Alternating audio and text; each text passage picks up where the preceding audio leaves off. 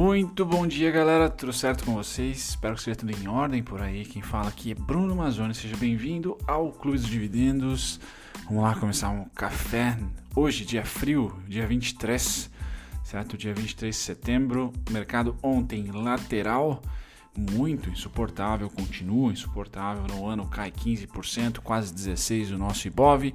E vamos aos destaques de ontem, que estão aqui na canhota, na parte superior começando com a Oi, MRV, CSNA, Cirela e Hermes Pardini. Então a Hermes eu até comentei recentemente, tá? Teve juros sobre capital próprio, tá? Dei uma cornetada nela e eu sei que ultimamente a gastrite está grande, então as pessoas não estão mais, ah, pelo menos, querendo saber sobre ações fora do radar ou small caps, micro caps, que seja a parte legal dessas ações, cara. E eu vejo isso, tô falando isso porque eu posto e não tem muita popularidade, vamos dizer assim, os vídeos não tem muitas views.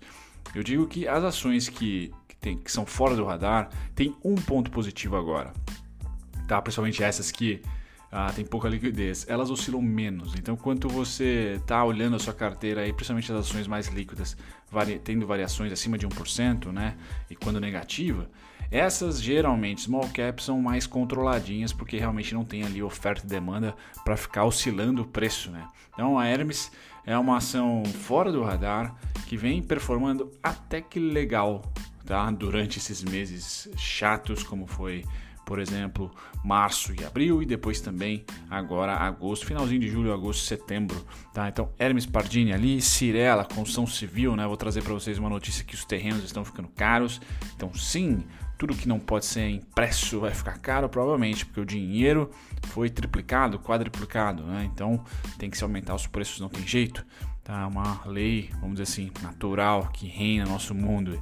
CSNA, um pouco de minério de ferro, depois construção de civil de novo, tá? E o IBR aqui lutando lá no 1,80, 1,70, 1,80, 1,70, tá certo? Destaque para CSNA, sobe 20% quase no ano, e para Oi mais de 100% no ano. Na parte negativa, agora a gente vai de Embraer. Tá? A Embraer, como eu fiz dois vídeos recentemente, tá? e os alvos dos vídeos continuam intactos, tá? eu ainda não vou é, atualizá-la. Porém, assim que é, a oportunidade vier, com certeza vou atualizá-la. Tá? Aqui os, o frigorífico JBS caiu, o CVC caiu, a Cosan caiu também e Suzano caiu. Destaque aqui para Cosan, açúcar e também para Suzano, materiais básicos aí, ou commodities, tá? celulose e açúcar. Pois bem, vamos lá começar o café falando um pouquinho sobre os Estados Unidos ontem. O fechamento deles foi positivo, o que deu uma ajuda para nós aqui também. 1% S&P, 0,52 no Dow Jones. DAX hoje, dia 23, negocia em alta, just, juntamente com o Reino Unido. Então, sim, hoje a gente tem um ares melhores aqui para o nosso mercado.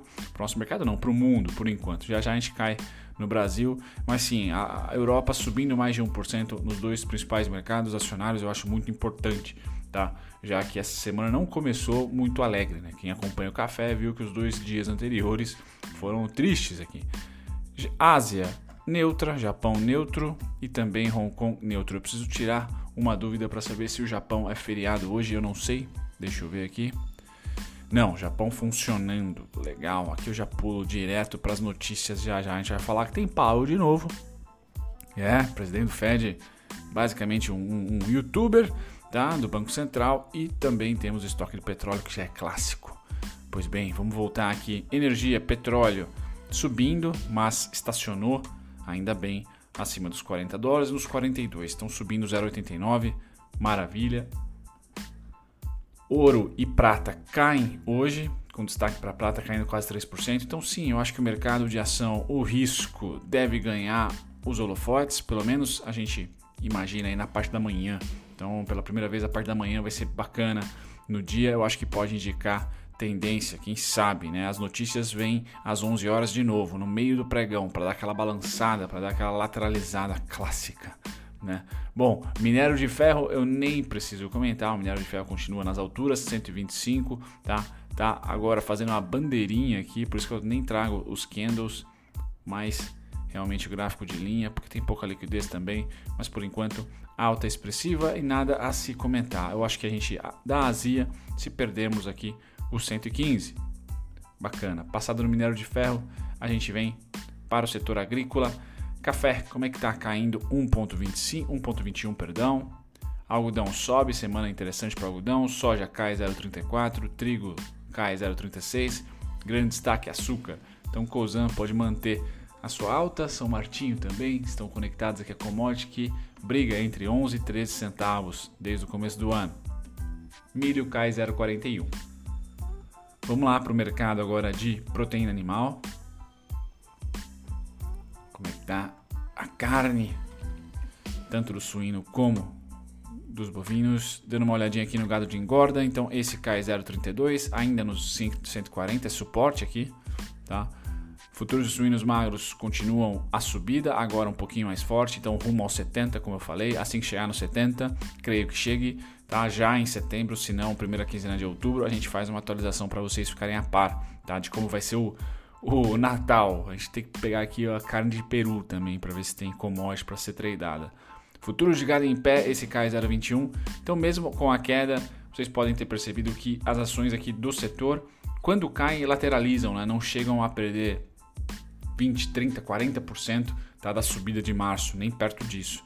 Tá? Então, sim, é um, é um, setor resiliente e que, se você começou uh, nele lá em março e abril, não deve estar tá triste. Né? Muito pelo contrário, no máximo você está impaciente porque o mercado está lateral. Tá? Bacana. Passado agora dos principais commodities aqui, a gente vai para índices futuros e hoje, finalmente, temos um dia contente. Tá? Um dia tirando a gente que é ontem aqui, um dia que todo mundo está comprando, não há tendência forte, tá certo? Não há tendência forte, tá? Mas é uma compra. É importante para trazer um pouquinho de estabilidade e para dar uma animada no mercado, ter uma manhã, pelo menos pré-Powell, um pouquinho mais contente. Ninguém sobe ah, nos Estados Unidos aqui acima de 1%, o que indica para a gente tendência, principalmente nos Estados Unidos, tá? Mas o Dow Jones sobe 82, o Nasdaq sobe 0,56 e S&P 0,26. Então um dia mais ameno, tá? Japão 1,50 e Europa 1,30. É, perdão, DAX 1,30. Bacana. Passado dessa parte que a gente deve ter uma abertura hoje no mercado futuro mais contente, tá? Pelo menos estável, tá? Com um viés de que, opa, a gente tá afim de comprar hoje se as coisas caminharem, pelo menos normal, tá? Vamos lá para os contratos de juros. Então esse contrato de juros, sim, é o cara que está comprado, é o contrato que tem tendência.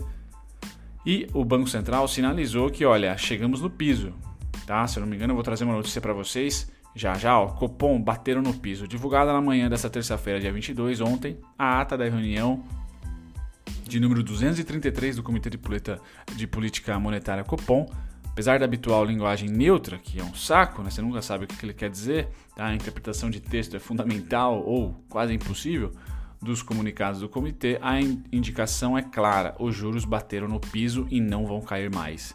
Tá? Então, sim, podemos ver finalmente o, o, o dólar chegando num topo, tá? chegando num topo e os juros se estabilizando.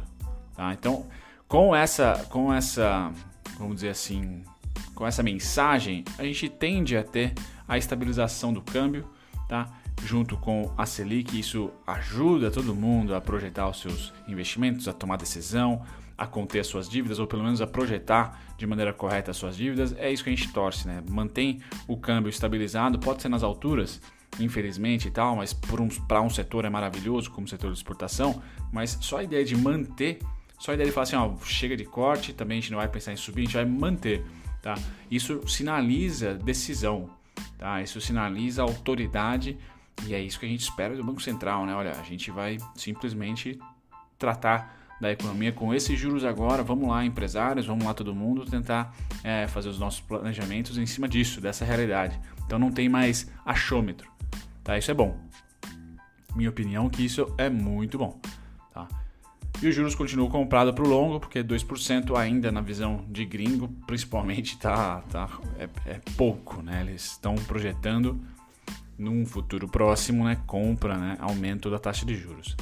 No dólar, a gente vê o dólar dando um spikezinho para cima, tá? Mas a tendência ainda desde no dia 20 de agosto é de queda. Só que esse cara aqui ninguém quer sair dele, né? O dólar realmente é um, é um dos contratos que, que, que, se valorizaram bastante e que demoram muito para inverter tendência. Então o que, que eu espero do dólar? Que ele fique lateral no preço, tá certo? Que ele fique lateral no preço. E essa lateralização tá aqui, né? A região de problema que eu comento desde, sei lá, março, abril, tá? É essa daqui, tá certo? Toda vez que ele deu um spike para cima, o mercado perdeu fluxo. Creio que se ele der mais um spike para cima, vai perder fluxo e voltar para cá, tá? Essa é a ideia otimista, tá? Assim, vamos, vamos, estabilizar a moeda, vamos ficar com o dólar, tá? Ah, espero que o dólar fique comportado entre 5,40 e 5,13. Vamos supor, essa seja a banda que já é bastante volátil, tá? Para o dólar nesse último, nesse segundo semestre. Tá? Se ele encarnar a tendência de novo, aí a gente é, não tem muito o que fazer. Esse comunicado do Banco Central vai ter que expirar se ele quiser segurar o dólar, vai ter que subir a taxa de juros ou vai começar aqueles leilões queimando tá, as reservas. Não tem jeito. É, creio que seja isso, porque senão somente um setor vai ficar sendo beneficiado e esse setor é muito ah, emprega pouco, né? então vai ter muito ruído no Congresso sem dúvida nenhuma, tá? Então dólar dá um sinal aqui de alta, porém toda vez que ele saiu dessa zona de confusão, tá? E eu já cheguei a falar para vocês, olha, saiu daqui os 6 é, é só uma questão de tempo, tá? Ele perdeu o fluxo aqui, fez com que eu errasse minha projeção, tá? Então o fluxo errei, perdeu o fluxo, não entrou saldo aqui comprador e agora tá de novo tentando sair dessa zona de confusão, só que tem o Banco Central dizendo, olha, a gente parou de cortar juros, tá? Se de repente, na minha opinião, o dólar desgarrar e é possível, tá? Eu só espero que não. Provavelmente o Banco Central vai rever ou ele vai subir uh, taxa de juros ou ele vai começar leilão tá? Porque realmente eu não tenho muita uh, ou nenhuma resistência aqui na casa dos 6. É uma questão de tempo. A gente percebe que tecnicamente as médias se aproximando do, do preço, tá? A de 200 já não rompe, já está acima do fundo anterior aqui, tá certo? E a de 72 está abaixo do preço. Então, quanto mais o dólar lateralizar aqui, mais pressão compradora no gráfico eu vou ter, uh, vou interpretar, tá certo? Então, Bom, essa é a parte do curtíssimo prazo para o dólar. Índice futuro, estou no índice futuro aqui, estou no índice futuro. Pois bem, o índice futuro continua comprado pelos gringos no net, certo? E também e vendido, perdão, pelos brasileiros aqui no net. Porém, ontem os gringos venderam e, e, com certeza não, não se anda por isso, tá? Ontem foi um dia bem chato no índice, bem chato mesmo, deu um trade bacana né? Se a gente ir lá para o índice, um único trade para quem é chegado em day trade aqui, né? É um único trade espetacular. Foi esse aqui. Bom. Perfeição. Aqui em, em 96.425, tá? E nesse momento, nós fazemos o que? É totalmente lateral. Uma figura M. Bom. E uma figura W. Bom, provavelmente hoje vai ficar mais uma figura M em algum momento, tá certo? Difícil acreditar que a gente vai sem alguma alguma compra mais forte do exterior mandar bala para fechar esse gap. Tá próximo, né? Mas não fechou, tá? Quem eu tô caçando é esse cara voltar, né? De novo, uma pancada dessa para baixo, tá certo? A partir da abertura ou a partir dessa máxima atual.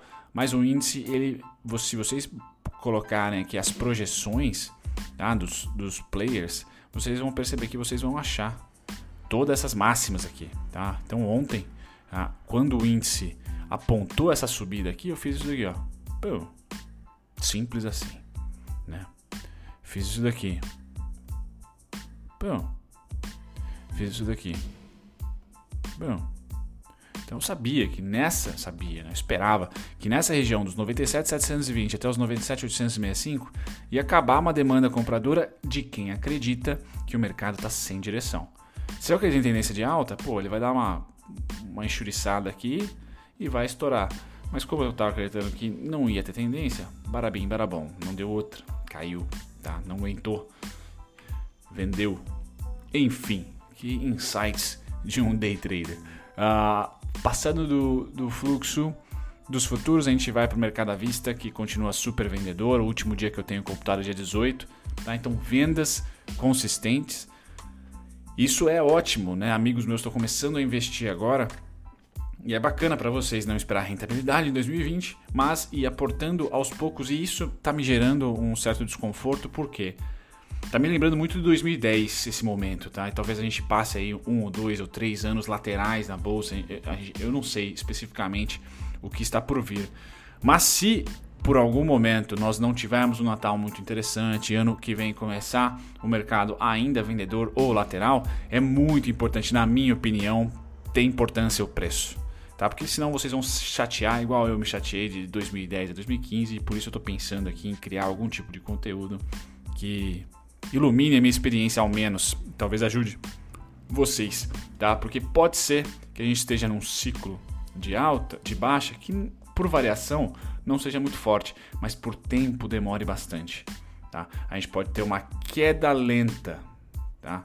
E isso machuca muito o investidor brasileiro, porque a maioria dos investidores, e por isso que esse canal aqui tem a visão de médio e curto prazo também, a maioria dos investidores e investidoras precisa de liquidez em algum momento. Então, se não tem uma rentabilidade, vai precisar sacar essa grana. Eu sei, porque eu já fui desse tipo. Ah, então eu quero pensando em criar alguma coisa para ajudar esse tipo de investidor longo prazo, mas que releva preço, porque mesmo com a ação caindo, tem como ganhar dinheiro na compra, não só na queda. Se você de repente tiver boas entradas. Enfim, vamos lá. Então vendas no à vista ainda. Aqui uma parte bacana, né? E um pouco do reflexo da crise, né? Quando há crise, e as empresas têm bom networking, né? Tem, se comunicam, tá? se juntam, misturam, agregam, incorporam. Então, Localiza e Unidas vão ali fazer uma sinergia de negócios, tá certo? A transação, deixa eu dar um zoom aqui para vocês. A transação resultará na união de acionistas que são referências e têm longa experiência. Então, puxando sardinha dos dois, tá? Blá blá, a criação de um player com escala global. Tá? Então, a Localiza, ela simplesmente cortou relações com a Rent, se não me engano, com a Hertz, perdão, não com a Rent. Então agora se juntou com a Unidas e as duas têm baita expertise. Tá? Então a ideia é criar um player tá? com escala global comprometido com altos níveis de governança, tudo que a gente gosta. Tá? Ruim para o mercado é um sinal tá? que a crise bate e bate forte, mas agilidade é importante no, no, no mundo dos negócios e elas estão ali tentando se unir isso é um, esse é um primeiro fato relevante. Já teve uma, uma teleconferência, então mais notícias virão, tá? Mas é muito importante que ela sinalize assim, ó, comprometido ou comprometidas com os mais altos níveis de governança e ambição para prover a melhor experiência do cliente, tá? Mas principalmente níveis de governança alto. Então ninguém vai ser prejudicado aqui, pelo menos é isso que a gente imagina, né? As empresas transparentes. Eu acho que as duas são tá? Pelo menos até o momento, nada a se cornetar. E na descrição, o pessoal da Levante tem um, tem um, um relatório sobre a Localiza, tá certo? Pré essa união. Então, talvez se vocês não conhecerem a empresa seja legal, vou deixar na descrição, tá? Já no gráfico, a Localiza é uma empresa redondíssima, né? redondíssima, então já se recuperou em V, tá? Tá na região de alvo, que é a vermelha minha. Região de lateralização venceu em basicamente um mês e meio, então foi muito rápida. O que, que eu imagino? Que continue aqui lateralizando, tá? Para os seus, ah, sei lá, 46,54 como suporte, no máximo aqui 39 e, e 48, 42,57 e vá para o seu primeiro primeiro alvo aqui, tá? No 60 tá? e 69, 60 e 69. Tá? Muita gente me perguntando sobre Fibonacci. Tá? Se vocês. O que, que eu comecei a crer? Eu comecei a fazer um curso de Fibonacci, só que infelizmente eu comecei a gravar no meu escritório tinha um eco desgraçado, então ficou uma, né, muito ruim. O que, que eu penso então? Como tem muita gente especificamente querendo Fibonacci para um ativo, para dois ativos, ativos, manda para mim e eu vou arrumar uma maneira de me monetizar com isso, monetizar minha hora e eu faço uma mentoria para você, específico. Então você fala assim: ah, eu quero aprender Fibonacci e retração. E você me dá os exemplos, ou seja, vai ser on demand. Tá? E eu pretendo fazer isso com a minha casa de análise, quando eu criá-la também, tá? com o meu site Bruno Mazzoni. Você não vai comprar um pacote, você vai comprar o que você quer. Você vai comprar análises sobre um determinado setor ou um determinado ativo. Então vai ser on demand, vai ser personalizado para você. E eu acho que eu sou mais assertivo e faço o seu dinheiro valer muito mais se você falar para mim o que, que você está com dúvida em relação ao FIBO. Porque eu tenho uma facilidade de falar e às vezes a aula gravada não vai trazer a sua realidade para a aula. Então a minha ideia, né, fazendo um merchan próprio meu aqui, se você tem dúvida de análise técnica, análise gráfica e Fibonacci, manda e-mail para mim. Às vezes nem, nem custo terá, se for algo básico. Mas não, não tenha vergonha não, manda e-mail que eu posso demorar para responder, mas eu respondo. Tá? No caso da renta da rent aqui, da localiza, essa região em vermelho pode ser até a, a futura candidata a se estender aqui até que esse fato relevante seja digerido pelo mercado. Acredito que o mercado vai digerir como positivo. IRB subiu muito né, no pregão de ontem. Se eu não me engano, a IRB subiu 6,28%. Então ela está aqui também no meu café, só para trazer um alerta. Sou aquela, aquele vô chato ou aquela vó chata, né? Só para trazer um alerta. Cuidado, galera, com os fluxos compradores. Estão todos aqui, ó, um próximo do outro. Se esse negócio se animar, tome cuidado com o 642, 677 e o fim dessas demandas aqui, tá? Ainda o meu alvo é 476. Legal, construção civil identifica alta nos preços dos terrenos, então aqui tudo que não se pode imprimir tá, vai aumentar de preço, porque o que se pôde imprimir foi dinheiro. Se tem mais dinheiro no mercado, tá, o preço tende a acompanhar, acompanhar também, tá certo? Porque a oferta de grana foi muito grande, o que teoricamente perde o seu próprio valor e aí o, o custo dos, o valor dos, dos produtos e serviços tende a aumentar também, né? Isso é uma, uma lei meio que preto no branco, é. Então terreno deve aumentar, sem dúvida nenhuma, pelo menos é isso que eu imagino. Tá? Por mais que estejam construindo e não necessariamente vendendo, tá? no médio prazo a gente deve ter um aumento ah, dos terrenos. Né? Deve ter um aumento dos terrenos, na minha opinião. Deve ficar um buraco aí entre terrenos populares e terrenos super prime. Né? Quem vai ficar ali meio extinguido no mercado, eu acho que são os média renda. É o que eu, que eu olho e, e penso aqui. Muito bem, as principais oscilações eu falei da IRB, Itaú também subiu um pouquinho ontem, 20 centavos, acho que deixou o pessoal mais tranquilo. Eu devo fazer um vídeo sobre o Itaú, tá? Sei que muita gente está pedindo. Nas maiores altas, Porto Belo, construção civil muito bem, tá? E cerâmica muito bem. Então realmente essa daqui é a preferida da Small Cap, é muito legal. Gosto da empresa. Ah, sobre a Recrusul, eu acho que eu comentei hoje, 7% quase, quase deu time. Para quem é assinante do canal, deu time. Eu acho que eu passei antes do pregão de ontem. Ah, então esses são os dois grandes destaques. Card é o destaque negativo, tô de olho na Card. Não ainda, mas tô de olho na Card e também no BPAC, mas o BPAC não tá aqui. Show, galera, é isso que eu tenho para hoje. Para finalizar, ah, não é isso não. Para finalizar, o pessoal do TradingView gringo, tá? Ah, mas com suporte aqui no Brasil, fez um convite para eu fazer uma live stream. Agora o TradingView vai ter lives, tá? E eu fiz uma live stream, tá certo? E eu vou passar o link também na descrição para você. Descrição bombando hoje, vários links, hein? É uma live stream que eu fiz sobre a queda do Ibovespa. Então vocês vão me assistir aqui tagarelar, né? Sem vídeo, né? Infelizmente, que eu continuo no meu quarto, mas é uma live sobre o gráfico do Ibov, Tá, e os noticiários de hoje, 11 horas de novo. 11 horas temos depoimento do Steel Powell, 11 e meia estoque de petróleo e a gente finaliza o dia sim, galera. Volátil, mas um pouco mais otimista, um pouco leve, tá? Um grande abraço, tchau, tchau. Muito obrigado se você ficou até o final do conteúdo. Eu agradeço a companhia de vocês e eu estou aqui para convidar vocês a pesquisarem, talvez de uma maneira mais dinâmica, os conteúdos que vocês esperam aqui do canal assistir e também aprenderem do zero e de graça com a nossa descrição. Vamos lá, para você pesquisar exatamente o ativo ou o tipo de conteúdo que você quer achar aqui no canal, visite as nossas playlists. Aqui é só clicar em playlist, depois você vai ser direcionado a todas elas e aqui você vai encontrar o seu ativo preferido, o ativo que você quer estudar, unit preferencial, ordinária ou playlists que contemplam aqui ações com alto dividend yield, ou duelo de ações, onde eu comparo duas ou três, cinco ações até que vocês pedem para mim nos comentários. Passar as playlists, você também pode aprender do zero e de graça, visitando a nossa descrição. É só ir lá na descrição de qualquer vídeo meu que você vai encontrar aqui primeiro e-books gratuitos e também videoaulas feitas por mim, gratuitas, sendo três principais aqui também temos as masterclasses e mais relatório e e-book para você aprender não só análise técnica, mas também um pouquinho de fundamentalista.